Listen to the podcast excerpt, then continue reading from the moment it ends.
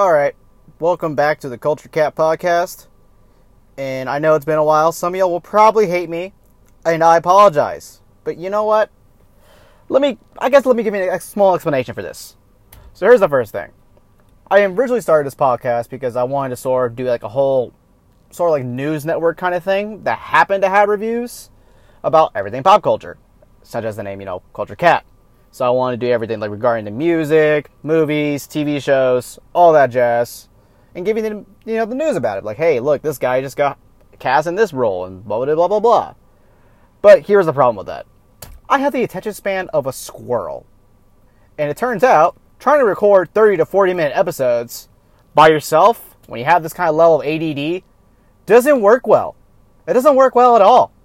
I hated what I first did those first two episodes I'm still very shy of. I am not proud of those episodes at all. And to be honest, I tried recording more. I tried starting this thing multiple times again. I have three episodes that are recorded that I think are just so horrendous. I am determined to never let them see the the light of day. I don't even know why I still have them, honestly. I should delete those the second I can. So that way I don't risk posting it or something. So, yeah, no, it's back. I decided to bring a this whole podcast back after some, you know, self reflection and lots of boredom during quarantine. So I'm going to do things a little bit different now. Instead of doing the 30 minute, 40 minute, you know, news segments that I used to do that haven't had reviews, we're going to be exclusively reviews. So Mondays are going to be what I call modern Mondays. So reviewing anything that is less than a year old.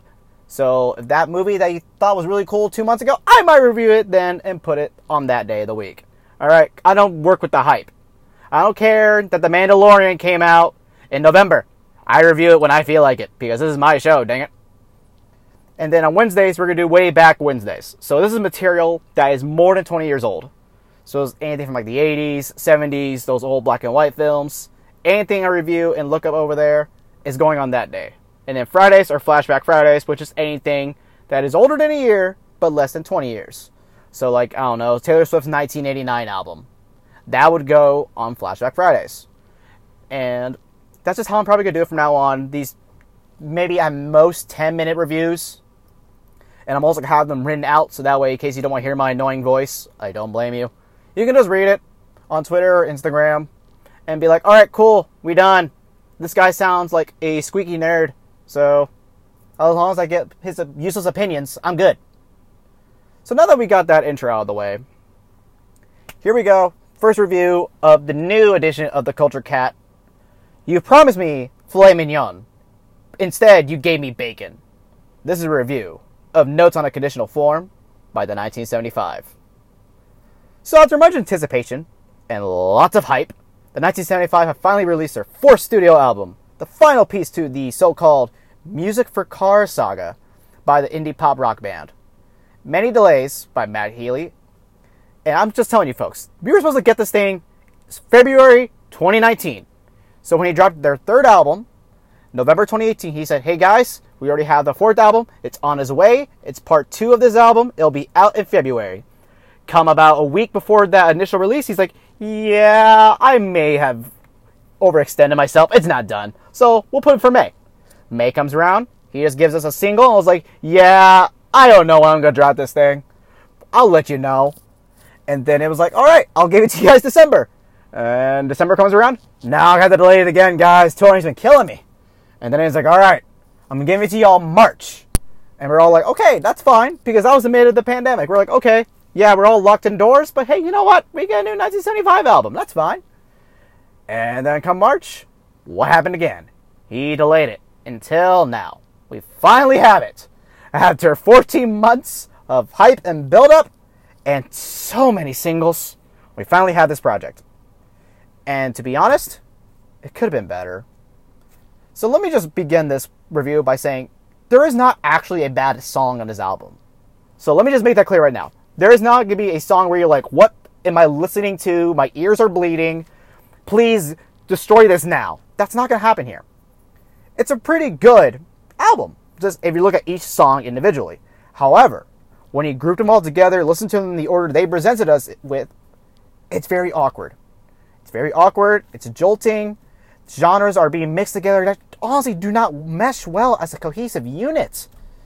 And like I said, with all the delays, they had to keep giving us singles, seven total singles, just to keep this album in the lights so that way we wouldn't forget about it. And by the time that the album was finally dropped, we had almost a third of the album given to us. That's like going to the movie theater. I mean, and you're seeing all these trailers. You finally see the movie several months later, and it's like all the best parts were in the trailers. And you saw me so much of the movie already via these trailers. I don't care about this movie anymore. I'm looking at you, Batman vs. Superman. You did this. And, okay, so like I said, there are no bad songs in this album. And in fact, the instrumentals on this album are by far the best thing that 1975 has ever done instrumental wise. They have done this whole trend with instrumental tracks since their very first album, self titled, the 1975, otherwise known as the Black Box album. Had the instrumental intro called the 1975, and it also had a bit of an outro that was slight instrumental. They're known for this, having instrumental interludes, certain tracks that sort of build around the narrative of the album. And usually just okay, they're nice transitions, they give you that sort of ambient atmospheric feel to what the album's trying to give you. But this to come around, the instrumentals are very much their own character. And I actually, in some cases, preferred some of the instrumentals over the actual tracks that had lyrics in them. The 1975 has given us about 20 minutes of lyricless bops here, people. Tracks like The End and Streaming are perfect for car rides or like doing homework or maybe studying or maybe just like sitting on the couch in the living room and vibing to it that it, these are by far, like I said, the best instrumentals they have given us so far. And then we have the track "Me and You Together" song, which the second that thing dropped, I was in love with it. It's very much a 2000s love song that belonged on the radio back then. All right, this thing, like seriously, play it at the end of 10 Things I Hate About You. It fits perfectly. That is what they have given us a very nostalgic pop rock, heavy, I mean, not heavy, happy love song that honestly, one, it sticks out, but it's by far one of the best tracks on the album. And then we move on to honestly the crown jewel of this album. If you're too shy, let me know. Which is very much a sort of new wave rock song. Which, in case you didn't know, new wave was a kind of sound that was very popular in the 80s and early 90s, which is kind of being known as like the 1975's very traditional sound like whenever people go like this is their best songs, usually it's something around that sound that people love. Tracks like The Sound. And This Must Be My Dream. Like I just said, if you're too shy, let me know. Robbers, these are all very much around that sonic aesthetic that the 90s, 1975 is very much known for. This is literally their niche. And like I said before, it is by far their best song on this album. I cannot tell you how many times I danced to this song. Okay, I think I popped my hip out of place three or four times at least during the first week it dropped as a single. And then there's another track I'm a big fan of, which is Tonight I Wish I Was Your Boy, which essentially sounds like Matty Healy, frontman of the 1975 slash writer for the 1975, listened to Kanye West's album The College Dropout and was like, yo, I like those high pitched samples he does. I'm taking that idea. And he did that, added some auto tune, and then he gave us this track. So if you're a big Ye fan, listen to this that one track. Freaking fantastic. So now we're moving on from, you know, the stuff I do like about the album to things I really don't like. And like I said when I first opened this, it does not mesh well together. Like some of the transitions in this album are just they don't make sense. So let me begin with how this album starts. The first track called the 1975 is a four minute monologue featuring Greta Thunberg about the environment. Which, when you look at the rest of the album, does not fit at all. None of it is that political. It's all very introspective at best. None of it is making that these broad statements. Now I love the statement they made, but when you try to put it together with this album, it does not work. And then the following track, People, which on its own is an amazing core punk song. But after you just gave me a four minute monologue with Greta Thunberg and then you immediately give me these hard guitar riffs with people, my ears were very much shocked. Okay, that is not a smooth transition at all. That's very jarring. And it did not make for a good experience. And then immediately after people, It's the first instrumental song, which was a very lo-fi feel. That song being the end. So it just it didn't work. And then we have tracks like Roadkill, which is a pseudo country song. I say pseudo because honestly, this thing is just missing a fiddle. Give this thing a fiddle. It is perfect for your two-step parties. I am not gonna lie. It is probably my favorite track on this album, but I'll being honest here, it does not fit here. It is the only track of its kind on this album. The rest of it just does not work. Matty Healy should not have put this on the album. Tracks like this should not they should have been taken out. They should have been put on a separate EP. Because here's the thing. This thing is a 22 song album. It's 80 minutes. Most movies aren't that long anymore. Unless you're like Marvel, which for some reason the standard is like two hours. But regardless, this is a long album. There were tracks that do not mesh well, and there are so many instrumentals. Almost a third of this album is instrumentals. Even though I said there are the best instrumentals they have done, we didn't need every single instrumental track on here. They could have taken out two or three. And then the three aforementioned tracks already said earlier, that's six songs you could have taken out. 16 track album. Perfect. Done. That's all we needed. So here's the thing.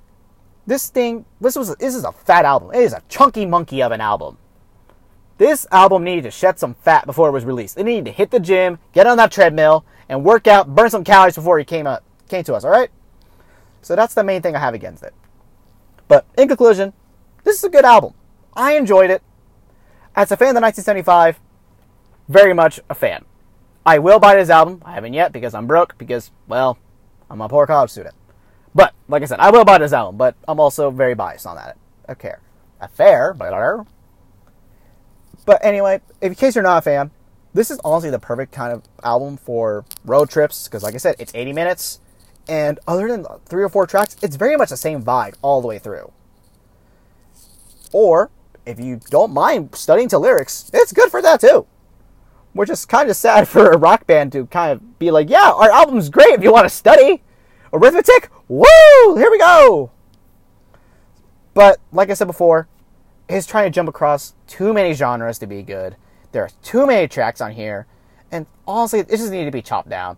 That's the main thing. If this thing was a little bit chopped down, it'd been almost perfect.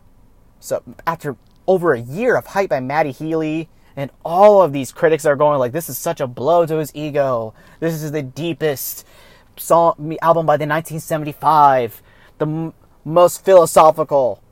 First of all, this track, I mean, this album is about as deep as your neighborhood pool. It goes maybe five feet. It is not that deep. All right, most of y'all can stand in that. And that's okay. I don't need these deep albums.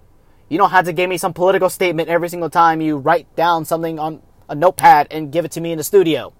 That's okay. Let's be honest here, guys. Too shy?